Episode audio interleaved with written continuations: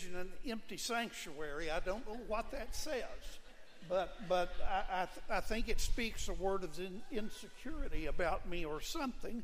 But you have uh, alleviated my fears, and I appreciate that.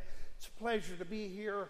Um, I'm particularly grateful to be in this place that Alan uh, normally assumes. Um, Alan and Tracy are special servants of God. They have given themselves to God in such a marvelous way, and I've had the opportunity to um, watch along the way as they've gone from place to place and seen the effective ministry that they've done. So uh, truly, they are special to me, as I'm sure they are to you. I uh, promise you that today you'll get home in time for Super Bowl, okay? Just put yourself at rest. Um, I happen to uh, think about Super Bowl. You know, that's a pretty big deal in America, isn't it? I, I remember back uh, years ago, the first Super Bowl. You know how much a ticket to the first Super Bowl would cost? Most expensive ticket, $12. Course, gas was 23 cents, but no, it wasn't that cheap. But, uh, you know, we've come a long way. Super Bowl had last year 190 million people view it. Can you believe that? Um, and Super Bowl always is a special time to me uh, because it is a carte blanche excuse to eat everything in sight.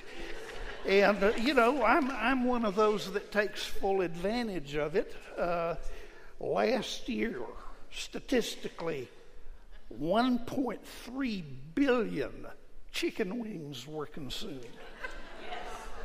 12 million slices of pizza, 139 pounds of avocado for guacamole, and this is the one that boggles me. Can you imagine what 8.2 million pounds of potato chips looks like? 52 million cases of beer. Says something. And 6% of those who stayed up and watched the Super Bowl called in sick for work the next day. Well, something important is happening today. But the most important thing that happens isn't going to be the Super Bowl, it's going to be in places just like this today. People who have heard the call and claim of God on their lives to be people that make a difference in this world are gathering just like we're gathering right now. And the call and claim of Jesus is far more important than any Super Bowl score. Let me just ask you something. Do any of you remember who won the Super Bowl 10 years ago? One short decade ago. Anybody? Pittsburgh. Pittsburgh won the Super Bowl, beat the Cardinals 27 to 23. Now, I'm sure at the time we watched that game, we thought that was pretty special. And yet, none of us sat here really and called that uh, statistic to mind uh, because, in the larger scheme of things, we know football's a game, it's not a life crucial decision. A lot of what we invest ourselves in, though, are things exactly like the Super Bowl. We consume our days by things that are ultimately of little significance. I was touched by the children's sermon today. Brandy had taken the time to figure out how much time she had with her kids to be home before they left the nest and went out into the world and claimed their own life. I'm intrigued by relationships like that. You see, it's relationships like that that matter. It's the interactions where we invest ourselves in molding those around us, not just in our household, but in the world. Trying to help them make sense of this life, the process of life, which is so overwhelming and, and, and, and such a struggle for so many in this world.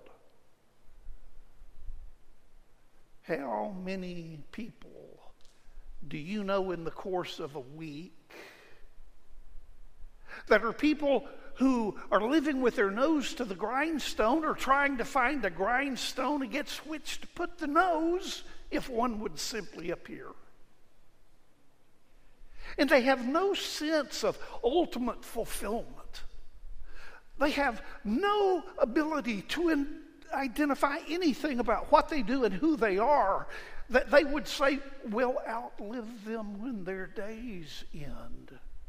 How many people do you know? I wonder how many people in this room go to work every day and come home and ask the question, What did I just do? What'll matter when I'm laid to rest about how I'm living in the world? You know, the oldest questions of religion are the questions Who am I? and Why am I here? And you don't find those answers on the sheet of statistics having to do with productivity in the job place. Or you don't find the answer to those questions on the front page of the newspaper talking about how popular or powerful or wealthy or influential somebody is. Ten years from now, all that seems to be important in our national life and in our world community will not be what we're consumed with because any given moment in time can focus us on something that consumes us, but more often than not, it's not something that can fulfill us. That's why our scripture lesson today is so important. You'll remember that John's gospel pictures Jesus as being uh, one who came to teach and to fulfill and open life to people. Particularly, John the theologian spends time talking about the issue of hunger and thirst. And the sixth chapter of the Gospel of St. John's talks a lot about bread and water. Begins with a story of Jesus filling uh, the lives of people with a few loaves of bread and fish, which he multiplies and hands out, and they eat their fill, and they have baskets left over. But let me ask you something were they still full the next day? Jesus understood that a loaf of bread and a glass of water will take the temporary hunger of life away, but he also knows that there's only one thing that sustains eternally, that fulfills not only the moment, but the rest of life and beyond. Jesus talks to those people whom he fed with the loaves and fishes not that he particularly wanted to. In fact, he told the disciples to push out into the water, go to the other side, and he'd meet them there so they could escape the crowd. And they set out, and he begins to walk on the water, and they finally make it. Uh, after a rather uh, adventuresome boat ride, they make it to the other shore, and they find that the crowd figured out what they were doing. The crowd ran around the perimeter of the, the lake, and they met him there and he says, in essence, I know why you followed me. You followed me because I gave you your fill. But he says, what you just ate isn't what you need. You see, I fed you with a few fish and a little bread, and in reality, I am the one who can fill you with living bread bread to sustain the soul, quench the hunger, slake the thirst. I have come down from heaven, not to do my own will, but to do the will of him who sent me. And the will of him who sent me is to give you life abundant and eternal, to be for you that soul satisfaction that you can find nowhere else in the universe. Oh, we look in all the wrong places and attempt to bring meaning to our own life. In fact, in answer to the question, Who am I? a lot of people have a hard time believing that they really are a child of God. Either they think they don't need God or they think they're not worthy to have God be in their life and order their activities. They're not worthy to be called one who is a follower of Jesus. After all, he was perfect. We're not. We're not. But you know, when Jesus came down from heaven, he came with the good news You are my beloved son or daughter. There's nobody in the universe, nobody in the universe that's loved more than you are loved. Now, you talk about profound. I don't know anything more profound than that. And you talk about something that satisfies the deepest longing of the human heart. My goodness, to realize that the God of all creation not only made us, but values us, loves us, and gives us a purpose that nothing can take away. Who am I? I'm the beloved child of God. And what am I to do? I'm simply to do what Jesus came to do for me. I'm one come to participate in that great mystery called God who seeks to share affirming love, forgiveness, renewal, hope, soul satisfaction, life in the truest sense with every person I meet. I told you God loves you as much as God's ever loved anyone. No one else is loved as much. But you know the corollary to that?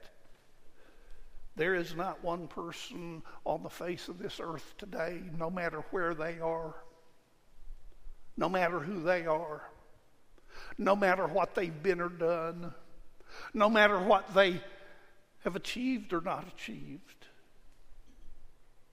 that's loved any less than I'm loved. How many people do you know?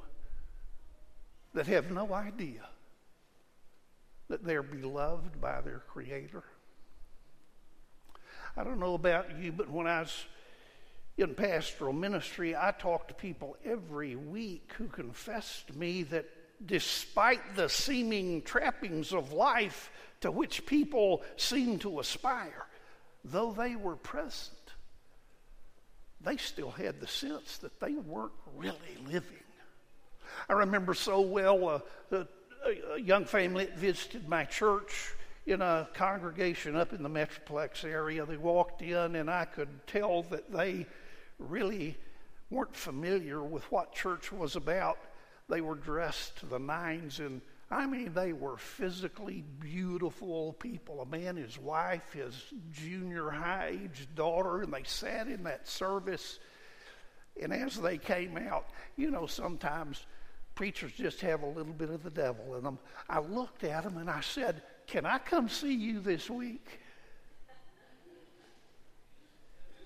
And they were like a deer caught in the headlights. And they said, Yes. So I called, I made an appointment, I drove out there.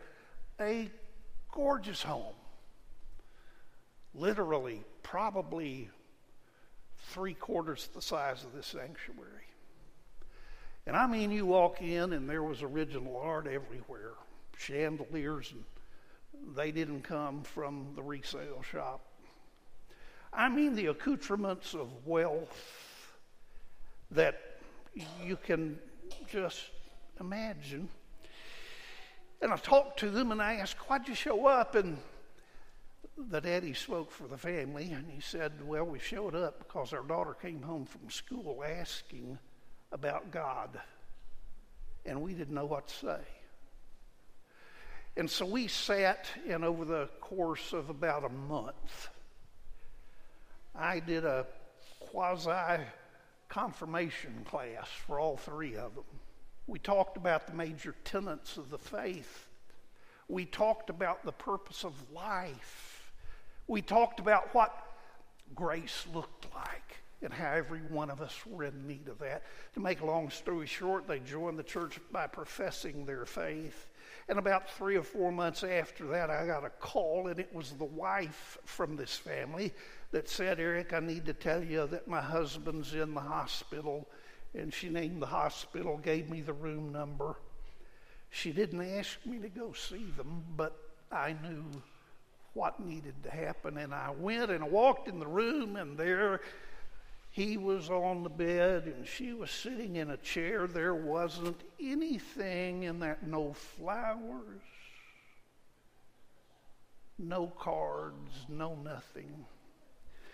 And I went again and again and again, and he was discharged from home. But the last day I saw him before he went home, I asked him, It appears to me that there's no expression of love in this room except from your wife and daughter. Do you have friends? No. And I said, Talk to me about that. You, you don't have any neighbors or friends that know you're here to care about you, to reach out to you. And he said, No. And I said, Why do you think that is? And he said, because I learned early in life if I was going to get what I wanted in life, I couldn't trust other people.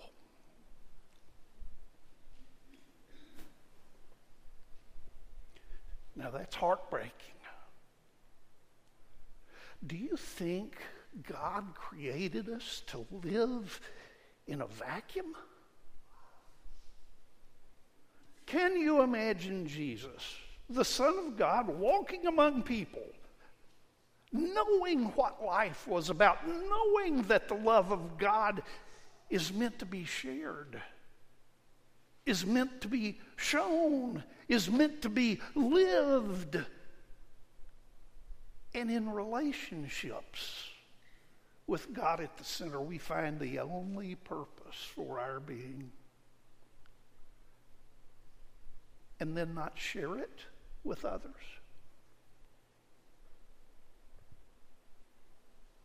I'm convinced, dear brothers and sisters in Christ,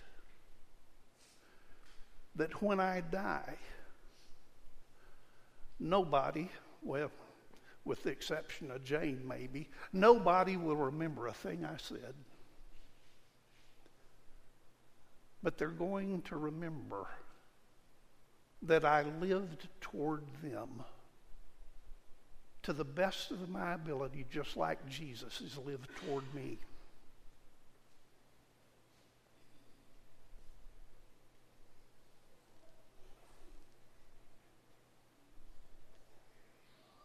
Today we'll receive communion and we will take a piece of this bread. But as you do, don't miss the fact this is not just bread, this is living bread. It's Christ Himself who invites us to accept Him into our lives, to live like Him toward all we meet. Not just love those that love us, not just love those that we might not know, but who pose no threat to us, but even to love those who think differently than we think. You see, it's in being the disciples of Jesus, living with that living bread inside of us, that the ultimate hunger of the human heart finds its fulfillment. Remember Jesus. He said, I'm the one sent down by God. I'm the living bread. Believe in me. Live as I've taught you, and you too will live forever. In the name of the Father, Son, and Holy Spirit, may it be so today and always. Amen.